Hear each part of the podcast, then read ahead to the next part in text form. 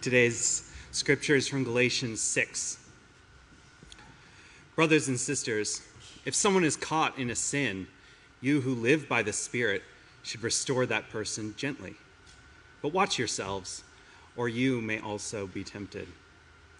Carry each other's burdens, and in this way you will fulfill the law of Christ. If anyone thinks that they are something when they are not, they deceive themselves. Each one should test their own actions. Then they can take pride in themselves alone without comparing themselves to someone else. For each one should carry their own load. Nevertheless, the one who receives instruction in the word should share all good things with their instructor. Do not be deceived. God cannot be mocked.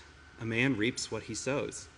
Whoever sows to please their flesh, from their flesh will reap destruction. Whoever sows to please the Spirit, from the Spirit will reap eternal life.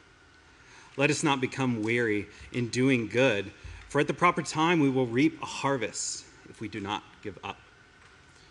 Therefore, as we have opportunity, let us do good to all people, especially to those who belong to the family of believers. See what large letters I use as I write to you with my own hand. Those who want to impress people by means of the flesh are trying to compel you to be circumcised. The only reason they do this is to avoid being persecuted for the cross of Christ. Not even those who are circumcised keep the law, yet they want you to be circumcised that they may boast about your circumcision in the flesh. May I never boast except in the cross of our Lord Jesus Christ, through which the world has been crucified to me and I to the world. Neither circumcision nor uncircumcision means anything. What counts is the new creation. Peace and mercy to all who follow this rule, to the Israel of God. From now on, let no one cause me trouble, for I bear on my body the marks of Jesus. The grace of our Lord Jesus Christ be with your spirit, brothers and sisters. Amen. Amen. Thanks be to God. Thanks, Austin. You... Um, good morning, everyone. My name is Lydia. I'm a pastor here at Missio. If we haven't had the opportunity to meet yet, um, just get a name that's a little warm in here. If it's your first time, I don't want you to think that we don't believe in air conditioning. We do. We highly value that here at Missio. For some reason today it's a little funky, so feel free to fan yourself as necessary. Um, I'll probably be a hot, sweaty mess by the end of this, but it's good to be here this morning with you as we wrap up our series on Galatians, as uh, we just heard Austin read from chapter 6. Um, but before we dive into this last chapter, would you pray with me? Jesus, we thank you for this community, this space that we can gather together as your people, your church. Spirit, remind us this morning that we belong to each other, that we are part of a body, your body, Jesus. Open our hearts and minds as we attune ourselves to your word this morning. Show us what life in the Spirit looks like.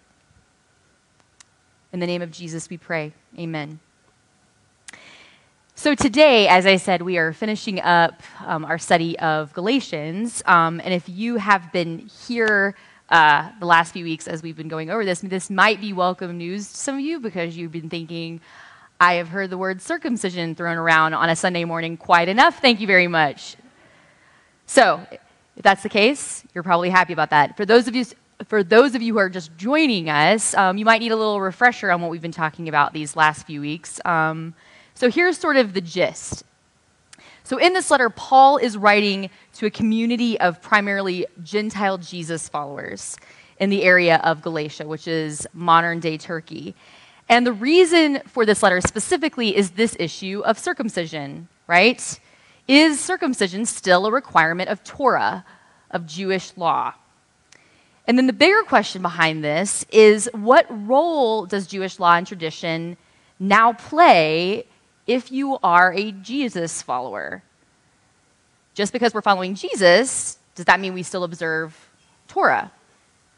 And now, with the gospel reaching into these Gentile communities, The question is well, shouldn't we make them fall into line with, with Torah as well? Because this is what had been happening on the scene. These Gentile Jesus followers were getting pressure by the Jewish Jesus followers for various reasons cultural, political, too much to get into. But they were getting pressured to become circumcised in accordance with Jewish law. And just a quick note I'm not using the term Christian or Christianity or Judaism right now um, or even referring to the idea of people like converting from Judaism to Christianity, because it's important to understand that in the first century, Christianity wasn't really understood at this time as like a completely separate religion by the state, by like the empire, or even the believers themselves at this point. It's not like Christianity was a new religion on the scene and Judaism was this entirely different thing. At this time, to follow Jesus was, as New Testament scholar N.T. Wright says, he says, it was just to profess a new form of Jewish monotheism. The one God of Israel, having now revealed himself in a fresh way as the God who sent his Son and then the Spirit of God. So it's more of a continuation, right? And so these distinctions between Judaism and Christianity that we're familiar with now those came much later. And I think that's just helpful to kind of know. But because, that because these distinctions weren't super clear, there was actually confusion about like what exactly you're supposed to do with all these Jewish laws that at one point, not so long ago, held a lot of prominence and importance. And circumcision was the specific issue at hand, and you can kind of imagine why right? It's one thing to tell someone, hey, you got to eat kosher, or hey, come celebrate this Jewish holiday, and a bit of a taller order to be to require a fully grown man to undergo some surgery, right? But it's an issue that can seem especially hard to relate to in our pres- present context, not gonna lie. Thankfully, this is not something that we have on our grid presently. But if we zoom out, we can see that really what's on the table, more generally, is a working out of what it looks like to be a faithful Jesus follower in the messy context of a diverse community. Johnny mentioned in his very first sermon on the series that what they're experiencing here is sort of a fragmented spirituality. And this we can relate to, right? You may have experienced this as recently as this week. Like, you might have asked yourself or found yourself thinking, how can a friend of mine think so differently on this student debt loan forgiveness than I do? And we're both using the Bible to back up our opposing views, right? How are we reading the same Bible? This has happened, I'm sure, a few times, but that's just one example. Part of Paul's purpose in writing this letter is to defend himself from an accusation that he's getting from some because of his position on this matter, on the law. They're saying he doesn't fully understand the truth of the gospel. That's the accusation that he's sort of defending himself. And so basically, the entire book of Galatians is him saying, wait a minute, back up. You're saying I'm the one who doesn't get the gospel? Because what you're saying is actually going against what the gospel is saying. And we need to get this straight because it's extremely important before we do anything else. And I have to make this reference, I'm sorry, but it just reminded me, Paul's attitude here reminded me of one of my favorite TV shows, Parks and Recreation. Sorry if you don't watch, but if you do, Great, you'll enjoy this. It was one of my favorite scenes in Parks and Rec. You know how, like, on your favorite TV shows where they go, like, to Hawaii or, Lo- or London or something like that, they go on location. I love those. But this is an episode where they go on location to London. And they get to London, all the characters are there, and sweet, silly, lovably, adorably dumb Andy Dwyer, played by Chris Pratt. Um, he arrives in London, and the episode starts with this view of Buckingham Palace. And Andy, of course, says, Ooh, I can't believe we're going to see Hogwarts. And Ben, the other character, the kind of like serious guy, if you know the show, says, Andy, wait, that's Buckingham Palace. Hogwarts is fictional. Wait, you know that, right? It's important for me to know that you know that. And so just reminded me of that because this, like Ben, this is something that Paul cannot let go. This is not a small matter to him, and it's very important that this gets straightened out because nothing less than the fundamental truth of the gospel is what is at stake. So while we don't really tangle with, you know, whether we observe Torah or not anymore, we can sort of relate to this predicament that he's in. Especially for those of us who are in the process of or have recently been in the process of deconstructing or reconstructing our faith. Because if you have been or are in that situation, you've been thinking about the question of what is the gospel, like really? And we're discovering, if you've been in that process, that some of the things that we were led to believe in our upbringing or whatever, that were the gospel, that were actually part and parcel of the gospel, are actually not the gospel at all. And in some cases, run counter to the gospel's very purposes. And so, in this letter to this community of very early believers, Paul carefully lays out for them what the essence of the gospel is. What is the good news? And what exactly does it mean, not just for them, but for everyone? Personally, but also communally, in the context of community. And so now, in this final chapter, Paul is wrapping up everything, and in many ways, he's re articulating what he's laid out in the very first chapter. Scholars will tell you it's brilliant. Uh, so you can say that. You can be like, oh, yes, I see that. You just nod your head. But running through both his introduction and his conclusion, and really throughout the letter, is this idea that what Jesus did on the cross changed the world forever. Because of that historical fact, literally nothing is the same. And I'll repeat that because I truly believe that all that Paul really cares about, anyone taking away from this letter, both now in 2022 and back then, is that, is that fact because of what Jesus did on the cross, he changed the world forever, and literally nothing is the same. And you might be thinking, well, thanks, Paul, via Lydia. That's a statement that begs a lot of questions. no worries. We can break this down. And this is kind of what the series has been about, you know, is sort of breaking these things down. So, first off, what did Jesus do on the cross? In Galatians 1, Paul says that Jesus gave himself for our sins. You might remember that.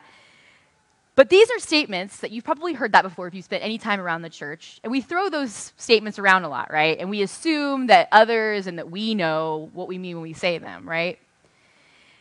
But what does that mean, really? How are we to understand that?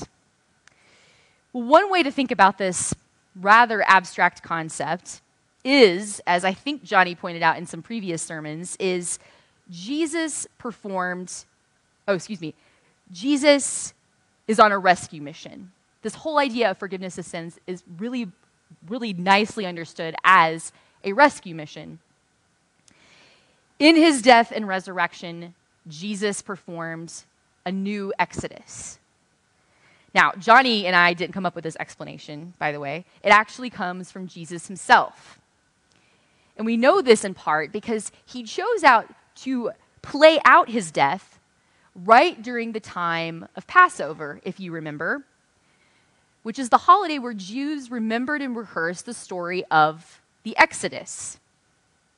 So Jesus very intentionally explained what he was about to do on the cross, right smack dab in the middle of Passover, that meal that he shared with his disciples that we call the Last Supper.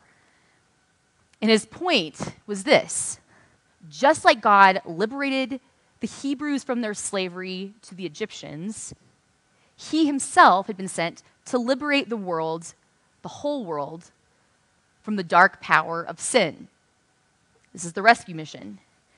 Because just as Hebrew, the Hebrews were in bondage to the Egyptians, the whole world was held in bondage to sin. It was stuck in its grip.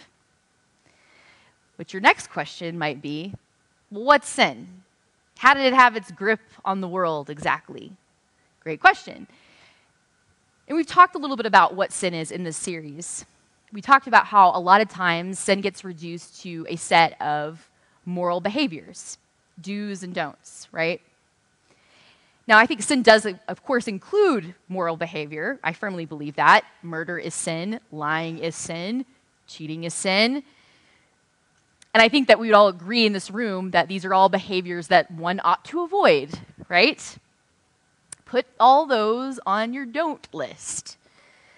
But if we just reduce sin to things that we don't do or behaviors to avoid, I believe that we're operating out of an impoverished view of what sin is. It's actually too shallow a definition.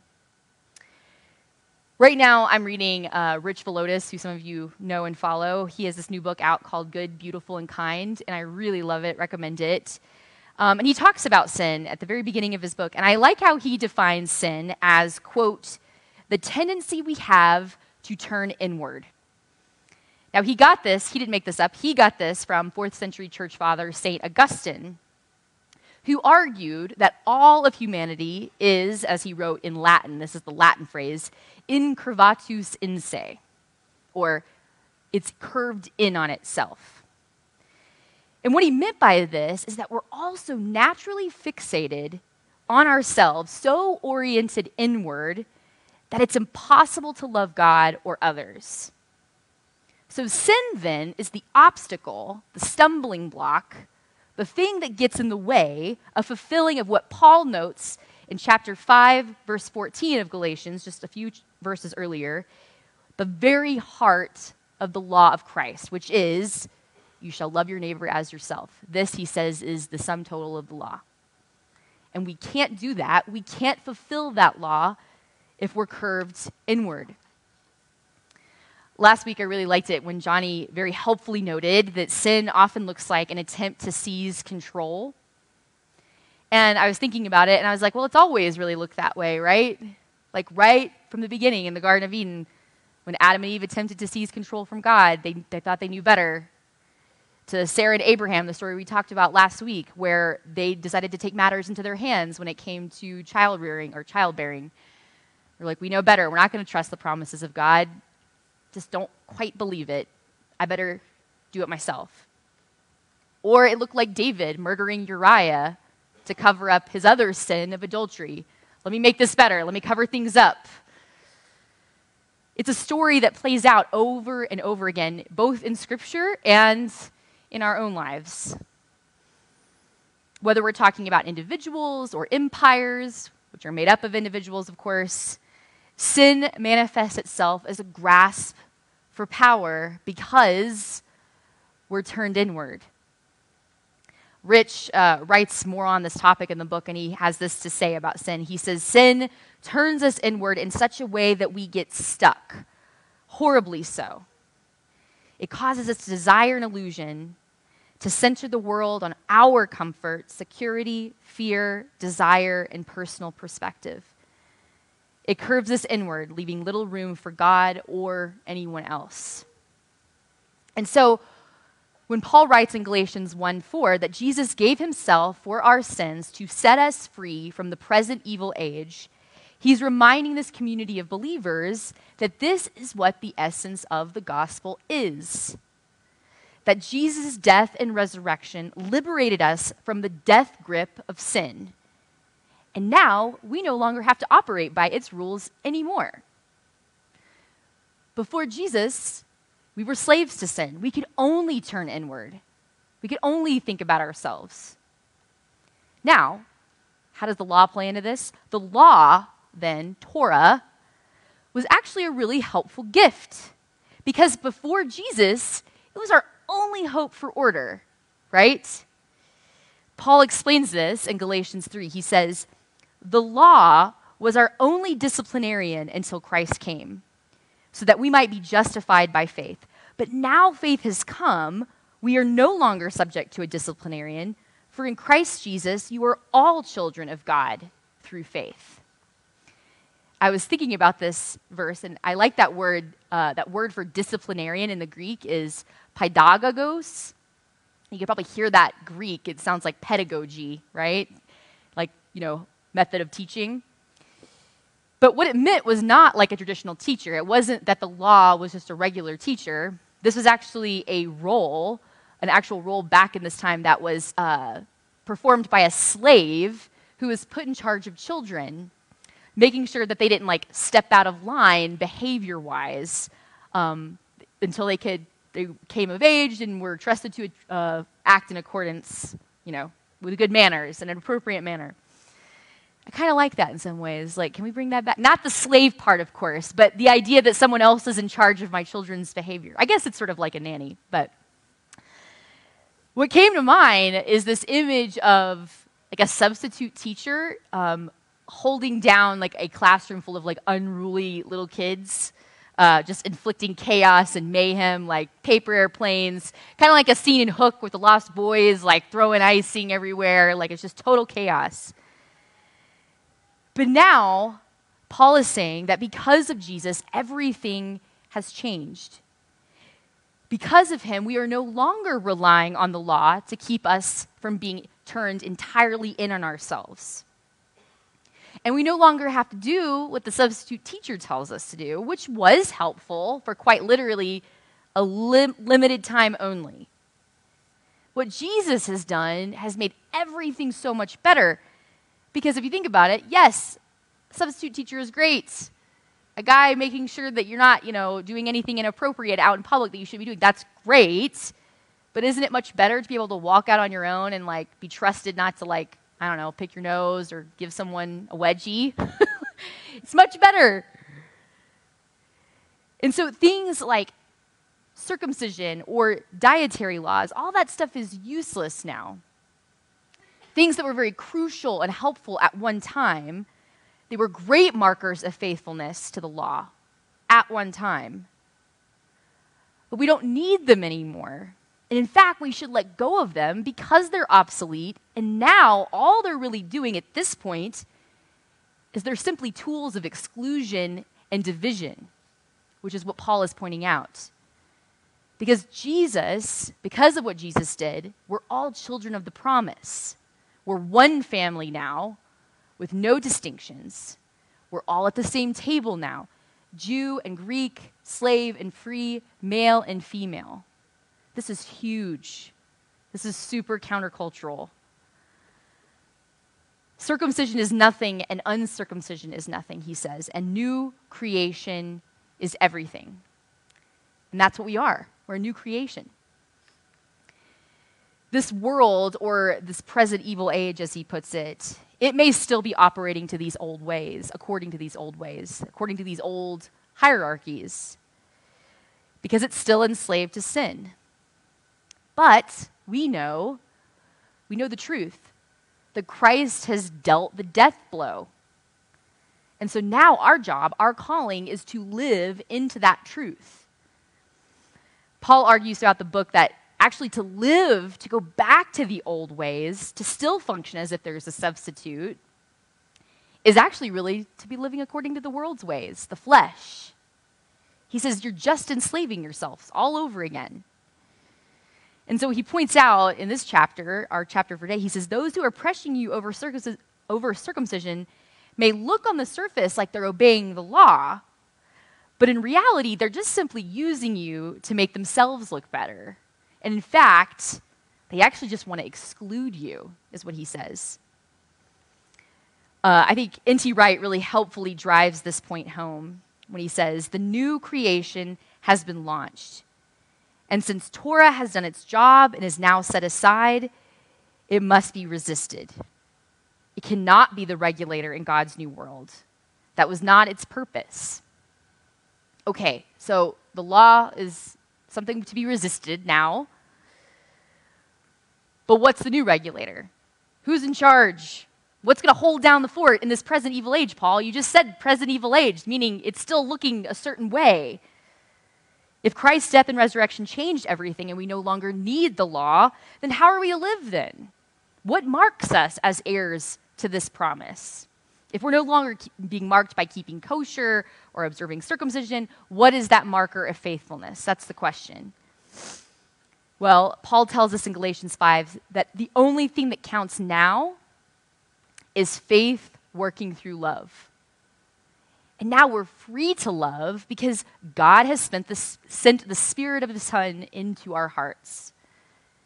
And so, as God's children, we can live in freedom now to live by the Spirit, which looks like the fruits of the Spirit, which we talked about last week love, joy, peace, patience, kindness. I grew up saying goodness, and now I feel like it's the more popular translation is generosity. So I always have to stop myself. Love, joy, peace, patience, kindness, generosity, faithfulness, and self control. Those who belong to Christ Jesus have crucified the flesh, is what Paul says. We're crucified to the world and its ways. So now we can live by the Spirit, be guided by the Spirit. We're no longer curved inward, we're oriented outward, and we're empowered by the Spirit to love and serve others. It's a really powerful sort of like crescendo of this letter. That's how he ends chapter 5. And so that brings us to his final words in Galatians 6. And I love it because what we get in these final verses in chapter 6 is kind of like a Q&A type session, um, except without his Galatian audience like actually posing a question. It's just kind of inferred. Because he's just finished this like beautiful rhetorical flourish. He's listed out the very famous, you know, fruits of the Spirit and how they should define our life in the household of Christ. But then it's almost like someone raised their hand in the back, you know, and was like, okay, like, you know, there's always that person. I'm that person. After you hear something really great and beautiful moving, you're like, but wait a minute, hold up. Because it's almost like Paul anticipates this. Because in this section, he acknowledges pretty straightforwardly that there's going to be times in the community where we fail to live according to the Spirit. They're going to miss the mark. Sin will happen. So, what do you do in those instances?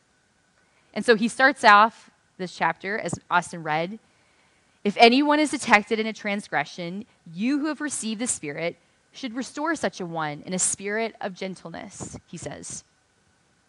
Pretty, pretty clear, right? Part of life in the Spirit is restoring others when things go wrong. But man, easier said than done, right?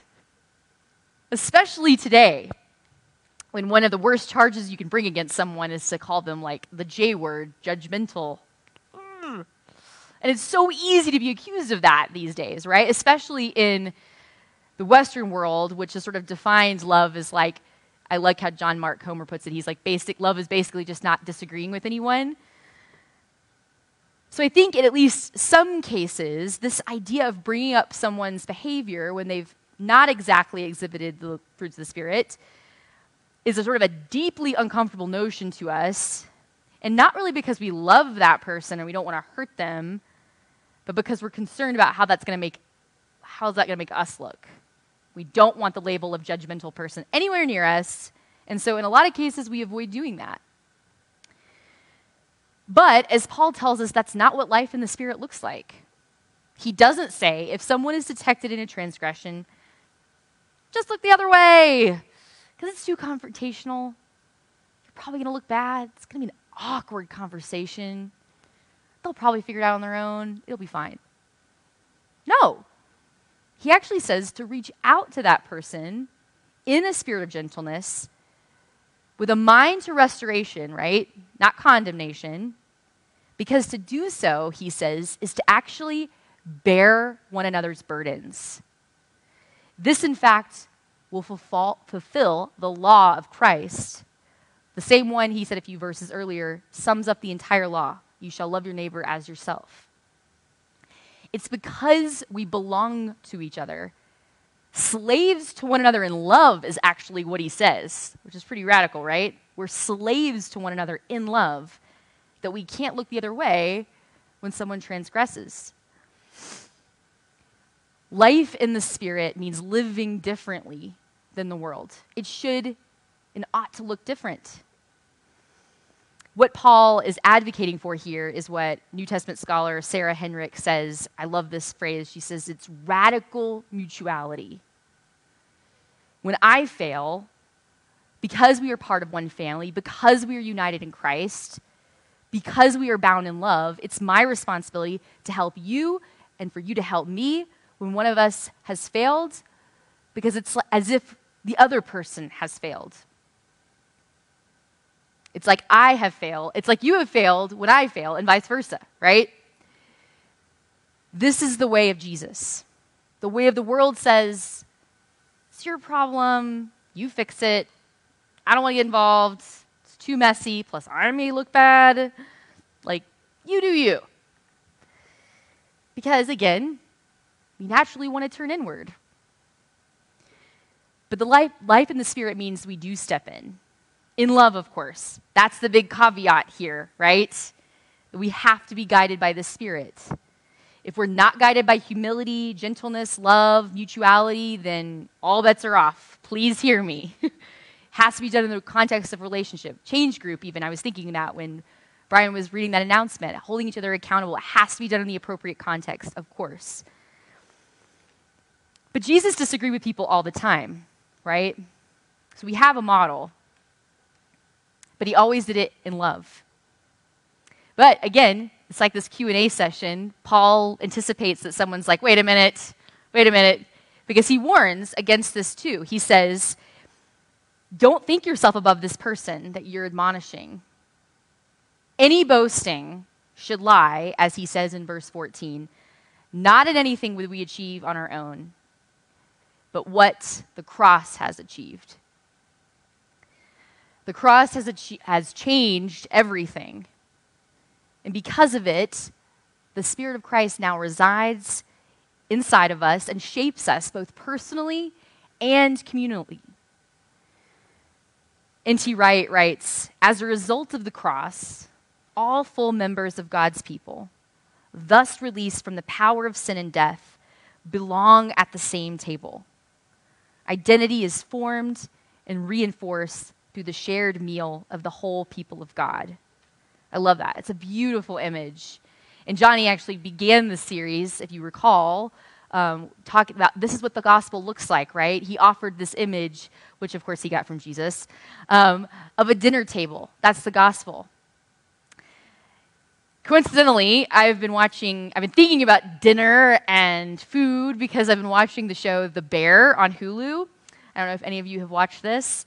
Um, it's really great, highly recommend it. I've watched it twice, actually. That's how much I liked it.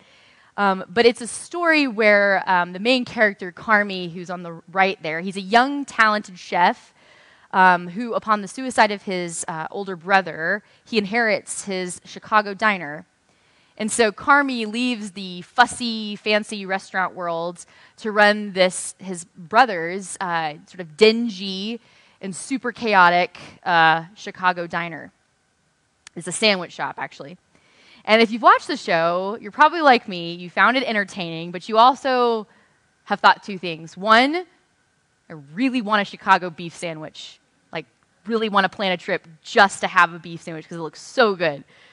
And two, working in a restaurant kitchen looks extremely stressful, like one of the top five worst jobs. if you've seen the show, you know what I mean. But one of the things I really love about this depiction um, is this how it, this kitchen, this restaurant kitchen, um, it's like a little community. It's actually like a little family, is how it is portrayed. They know and they care about like each other's like personal lives. They know about like their kids' recitals. They ask. They care about these things. They know about like their parents' health. Um, each day at the end of the prep before they open the restaurant for dinner, they have family meal, which I think is a practice in a lot of restaurants, but they have family meal and they each take turns who cooks it for everybody. And it's like a beautiful scene. They even go around talking about what they're thankful for. It's like, oh, this is so lovely. Um, and on top of this sort of like communal familial practice, uh, Carmy, the owner and operator, he insists when he starts the job, he says that everybody in the kitchen should be addressed as chef, no matter what job they have dishwasher, chef, whatever, as a sign of respect. But despite all this loveliness, uh, everything is functioning as a total disaster. It's really bad. Everyone is screaming and blaming each other. Nothing is efficient. It's a wreck. No one is owning their own workspace. They're cursing at each other. People are refusing to help each other. They're like, you don't do that job, I do that job. It is not going well. It may be a family, but it's a totally dysfunctional family. But there's a moment that I really loved. It stood out to me. And here, this is where it is. It's in episode three, and, and Carmy is joining his sous chef, Sydney, the girl on the left here, and they're having a break on the roof at the end of a very difficult day. And even though she really admires Carmy because he's a really talented guy, it's why she even wor- wants to work in this really crappy diner, and he is her boss, she kind of lets him have it in this scene. She chides him for not listening to her or to anyone else. And she says, We need to try to listen to each other. I think this place could be so different from all the other places we've been at, she says. And she's referring to sort of the abusive environment that characterizes so many restaurant kitchens, which I've heard is true.